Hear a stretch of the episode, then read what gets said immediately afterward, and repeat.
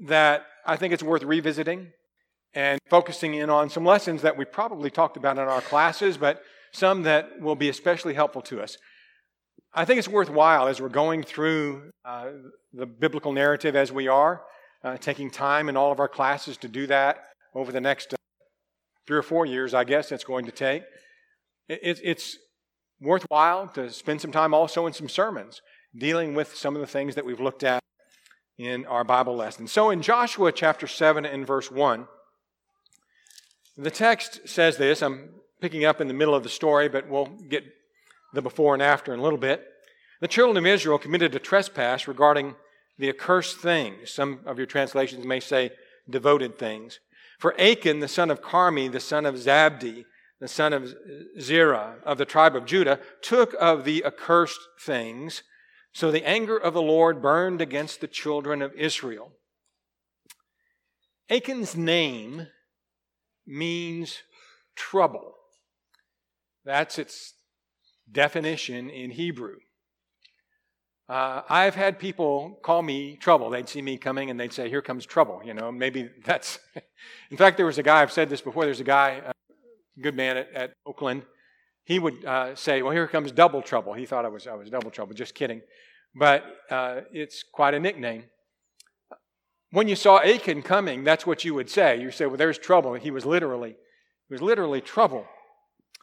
And because of Achan's sin, unknown at first to the leaders of Israel, the Israelites indeed would have lots of trouble. The nation would have lots of trouble. And Achan's household would eventually have a lot of trouble as well.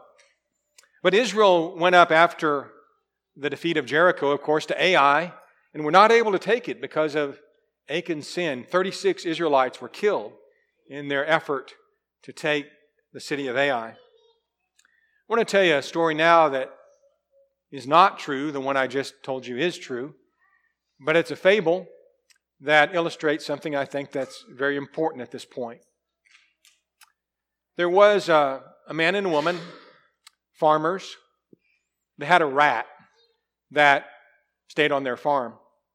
One day the rat was looking through uh, a hole in the side of the wall of the house and looking in at the farmer and his wife, and there was something exciting going on in there. And he sees that they're opening a package, and the rat thinks, well, this may be some cheese or some food or something, you know. But no, they open the package, and it's a rat trap.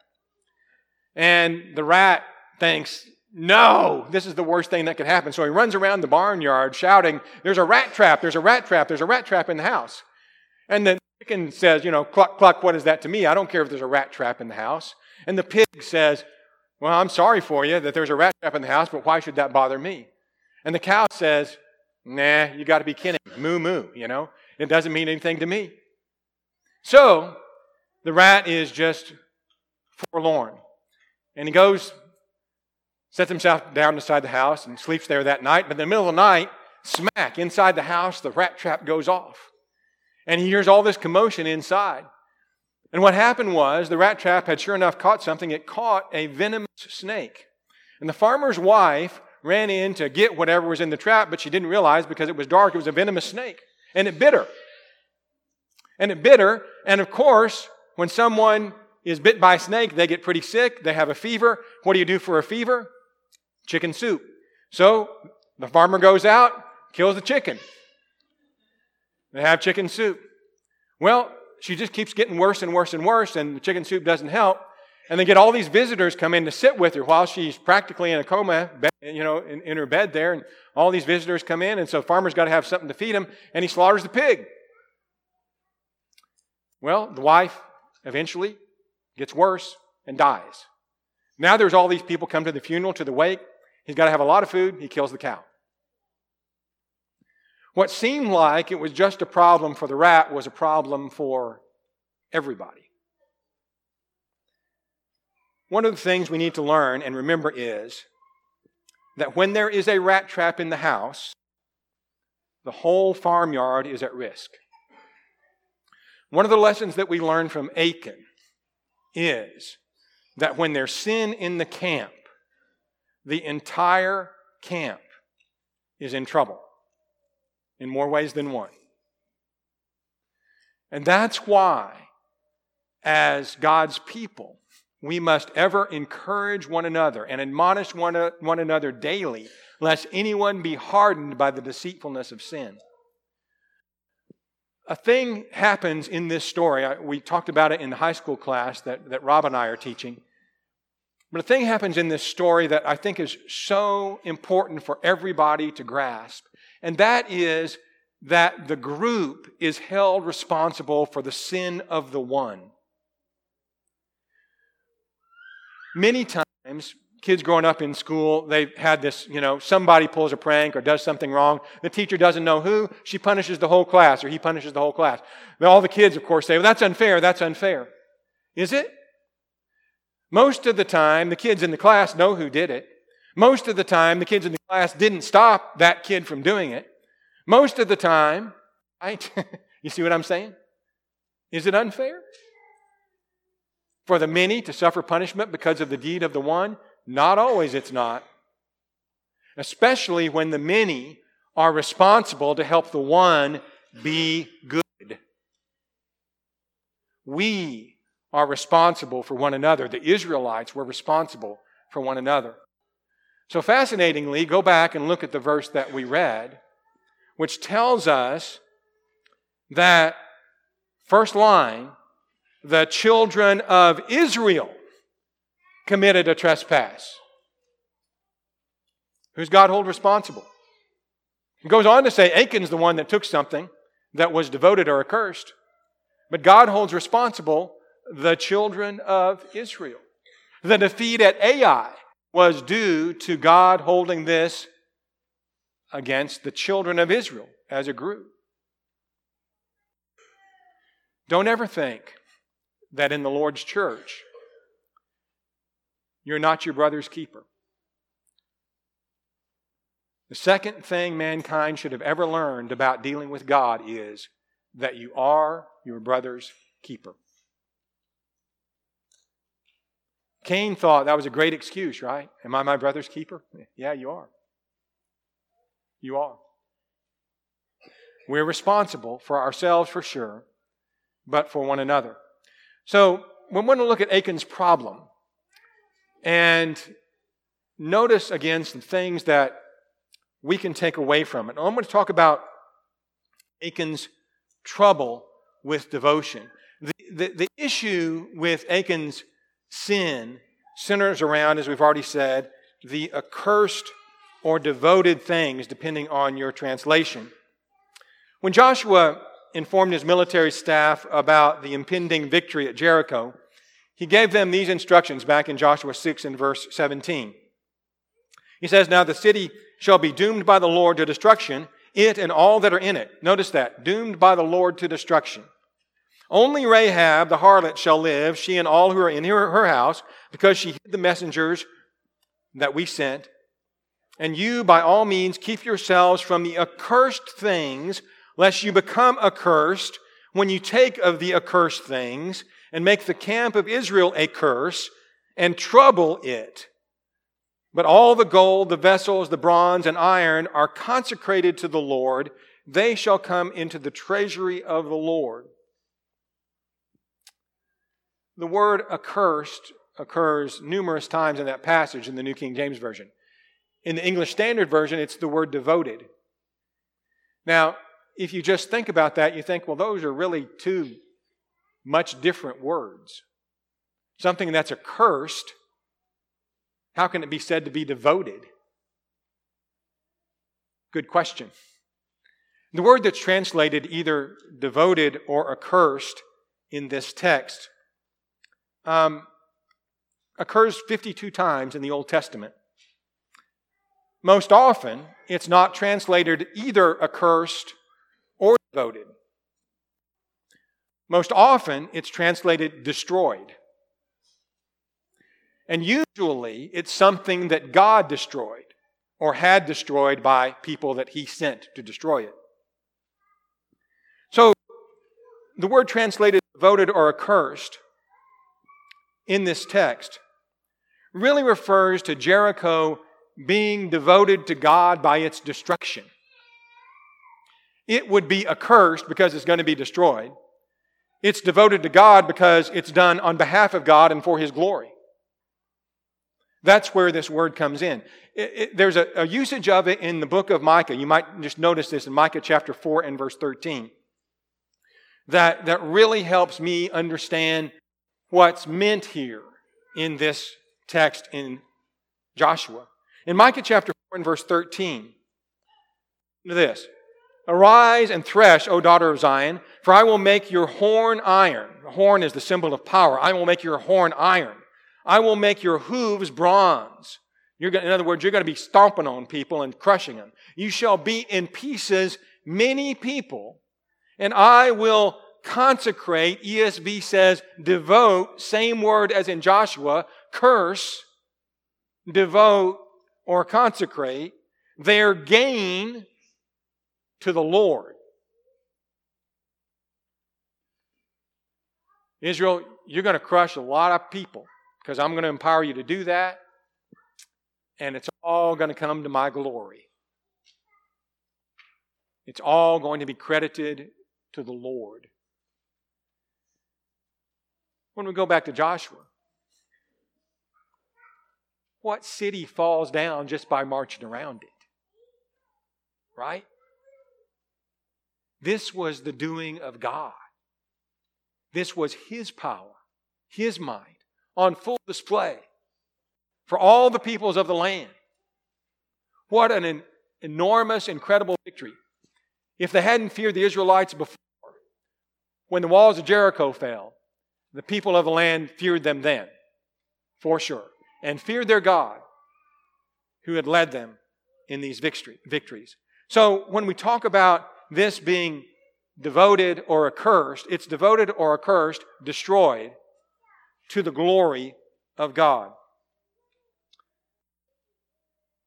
The things Achan took were material things. Things that should have either been destroyed or given into the treasury of God. The things he took were material things. but he wanted them for himself. Later on, and we'll see in a minute, he, he says, I took them because I coveted them. In other words, I wanted them for me. Things which were to be devoted to God, either destroyed or given to his treasury. But they were for him, not for me. But I wanted them for me. Simple material things that we are devoted to that should be God's. So a woman came down the stairs in her house one day, and her husband was laying on the couch with a fly swatter and his TV was on. She says, What you doing? She says, he says, killing flies. She said, Really? How many have you got? He said, Three males and two females. She said, Really? How can you tell the difference? He said, Well, the males were sitting on the remote control, and the females were sitting on the phone. What are we devoted to? We spend our time watching the TV with the remote, talking on the phone, fooling our phone. How much time do we spend devoted to those things? How much of our energies, our minds are devoted to those things when we should be spending some time, maybe a lot more time than we're spending, devoted to God.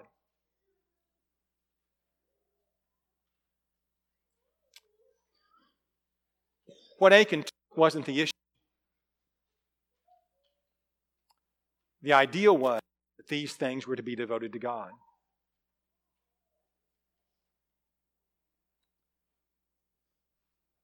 Stop and consider just that. I'm not suggesting that we have to walk around like Pharisees with scriptures taped on our foreheads. But I am saying that most all of us could do a better job of devoting things that belong to God to God, including our free time, if we have it. Achan's trouble was that he was not willing to give to God that which belonged to God. He knew that what he did was wrong. And so he hid evidence of it in the floor of his tent. As we go on in the story, of course, in Joshua chapter 7. Pick up the reading in about verse 19 when Achan is discovered as the households are brought before the children of Israel. And Joshua says to Achan, My son, I beg you, give glory to the Lord God of Israel. Notice the issue. The issue is God deserves the glory. You have not given God the glory. Give glory to the God of Israel and make confession to him and tell me now what you have done. Do not hide it from me. And so then Achan answers Joshua and says, Indeed, I have sinned against the Lord God of Israel, and this is what I've done. When I saw among the spoils a beautiful Babylonian garment, 200 shekels of silver, and a wedge of gold weighing 50 shekels, I coveted them and took them. And there they are, hidden in the earth in the midst of my tent, with the silver under it. Joshua sent messengers. They ran to the tent, and there it was, hidden in his tent, with the silver under it. Achan confesses, Here's what I did. We can be sure of this that our sins will find us out. That's what Numbers 32 23 tells us. Moses says, Be sure your sin will find you out. It's like sin has eyes, you know, and it's going to reveal that it's been committed. Your sin will find you out. God sees all. He knows now what it is that you're hiding. He knows now what it is that you should have given him that you've kept for yourself. He sees all of that. In Job chapter 31, there's a passage that we look at a lot when we're talking about the problem of pornography and lust. It's a great passage along that line, and it illustrates the problem with secret sins. I'd like you to look at Joshua, or rather Job, I'm sorry, chapter 31 in verse 1. Job says, I have made a covenant with my eyes. Why then should I look upon a young woman? For what is the allotment of God from above, and the inheritance of the Almighty from on high? Is it not destruction for the wicked, and disaster for workers of iniquity? Does he not see my ways and count all my steps? So that's the thing about things like secret lust and covetousness, pornography, and things we think are secret sins. They're not secret to God. The very point that, that Job is making, talking about looking at a young woman, God knows. God will hold me accountable for that. Destruction is allotted for the wicked. God sees all. God sees all. He sees my ways, and He marks my steps. There's no place that you go that God doesn't know about. In Psalm 90 and verse 8, the psalmist there says, You have set our iniquities before you, our secret sins in the light of your countenance. Our secret sins are set in the light of his countenance. What do you think for, you're hiding from God in your home or in your personal life? You think it's securely hidden on your computer or on your phone?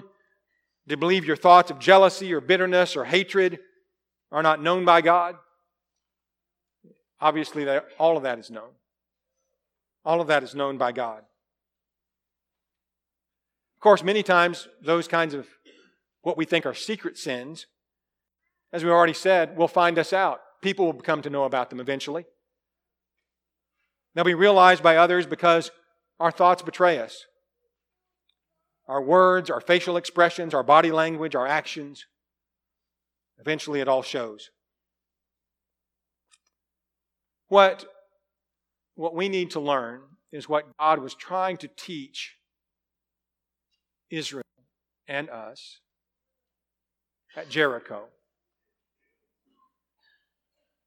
We must destroy the devoted things. They're not ours, they belong to God.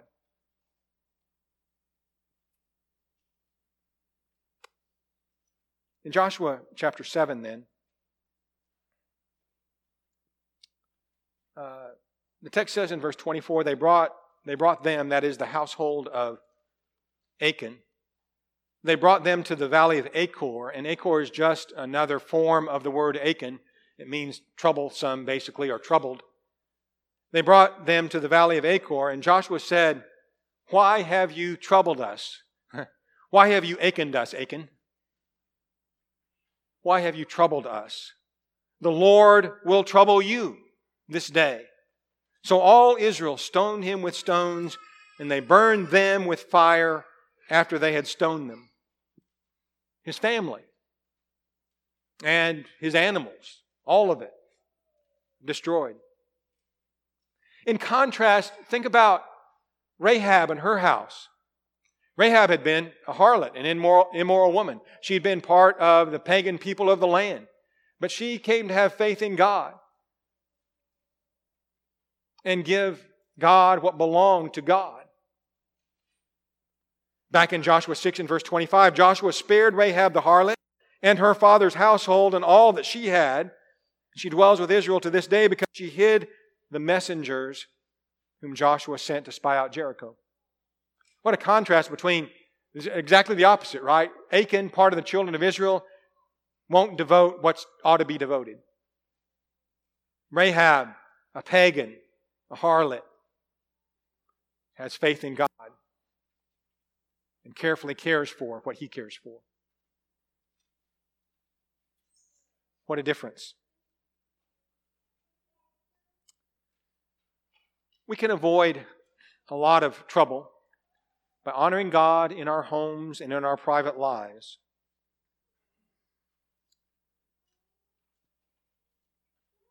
I, I know and have such respect for the faith of so many of us here at Eastside, my friends and brothers whose dedication to the Lord is just so exemplary in so many ways and, and uh, an encouragement to me.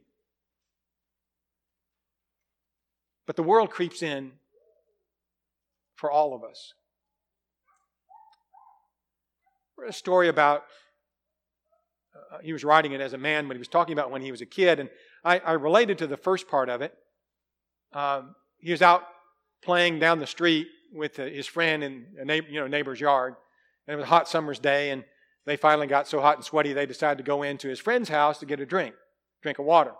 And so they, they pop into the house, you know, and the, the kid had never been in his friend's house before, but they're going through there. And uh, as they're going to the kitchen to get a drink, they pass by this, this room, and the kid looks in there, and there's a woman, the, kid, the other kid's mom, burning incense, bowing down before this idol that she's got set up in the room. And, you know, the, the visiting kid thought that was really strange. So when they got back outside, he asked his friend about it. And his friend explained, oh, well, that, that's the largest room in our house. And my mom has fixed that up and dedicated it to her God. And she prays to her God in that room and burns incense to him at least three times a day.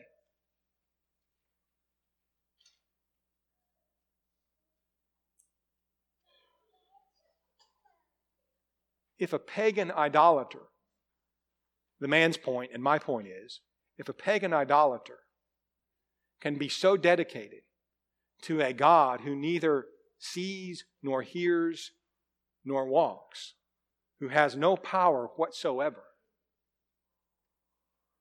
What's keeping us from being wholly dedicated to the God of heaven?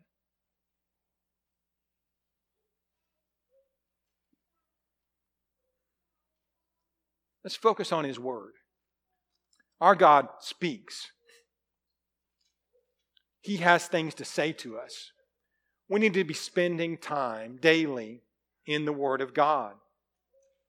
Perhaps if Achan had thought about putting things that God honored and putting God's word in his tent, he wouldn't have been so tempted by the accursed or devoted things that he wound up taking. Let's focus on God's word that freely given that we need in our lives. There should be in every household a Bible for every person who is reading or about to be able to read, or used to be able to read, depending on your age. There should be a Bible. It's not just a decoration, it's not a toy, it's not just a show. It's something that we're looking into on a regular basis. Verses of Scripture should be learned and memorized and thought about and talked about daily in our houses. They might be placed in sticky notes on bathroom mirrors to memorize or in, on plaques on the wall instead of some frivolous decorations. Our God, our God speaks. Let's devote ourselves to hearing. Our God listens. Let's devote ourselves to praying. Pray without ceasing. Our God has given us resources. We should use the material resources God has given us to His glory. Romans 12 and verse 13 distributing to the needs of the saints, given to hospitality, given to hospitality. The household of Stephanas had devoted themselves to the ministry of the saints. Why? Because it would bring glory to God. Because they were using the things God had given. God has arms, and with those arms and hands, He gives. He wants His people to use the things they're given to bring glory to Him. The significant financial resources that are required and needed to support the work of the church, to help the needy, especially those of the household of faith, or to support the preaching of the gospel. The Bible says in Proverbs chapter 3 and verse 9, honor the Lord. Honor the Lord with your possessions. Do you know you can do that? Honor the Lord with your possessions. Achan thought, here are some things I can possess, and they could be all mine. And I'll be richer. And I'll look really nice in that Babylonian garment. I don't know where he thought he was going to wear it. You know, people would know, right? Hey, Achan, where'd you get that? Ba-? But he's got this silver, he's got this gold, he's got this Babylonian garment. What are you thinking, Achan? What are we thinking? What's all this stuff we have? What's it for? It's to glorify God. It's to glorify God. Honor the Lord with your possessions. Jesus said in Luke chapter 12 and verse 33 Sell what you have and give alms. Provide yourselves money bags which do not grow old, a treasure in the heaven that does not fail, where no thief approaches, nor moth destroys.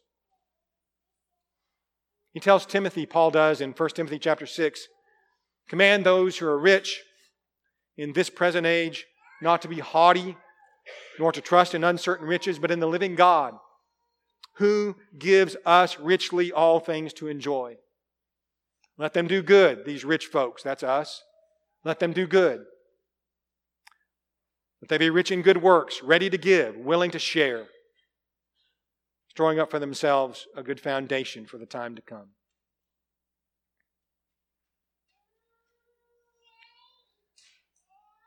Do we have a problem with devotion?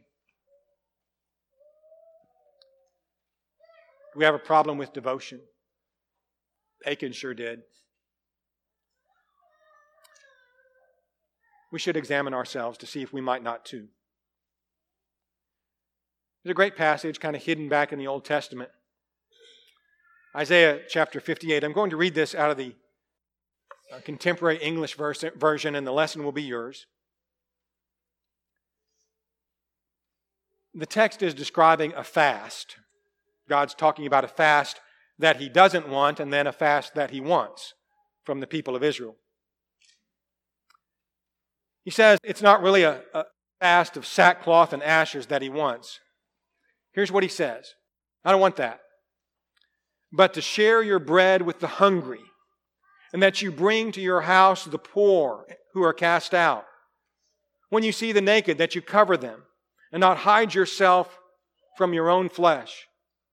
Then your light shall break forth like the morning. Your healing shall, shall, shall spring forth speedily and your righteousness shall go before you. The glory of the Lord shall be your rear guard. The CEV says, I will defend you from behind. I think about the defeat at Ai. Remember what happened? We just studied it, right? 3,000 Israelites go to Ai, and they're chased from the city. And apparently, it's while they're running 36 men lost their lives because they had no defense from behind. God wasn't guarding them. See, from behind, that's why you need a rear guard. That's where people sneak up on you. That's where things of this world get you. What God is promising here is that if you'll use the resources I have given you to help others for my glory, specifically, he says, I'll be your rear guard. Nobody's going to sneak up on you from behind.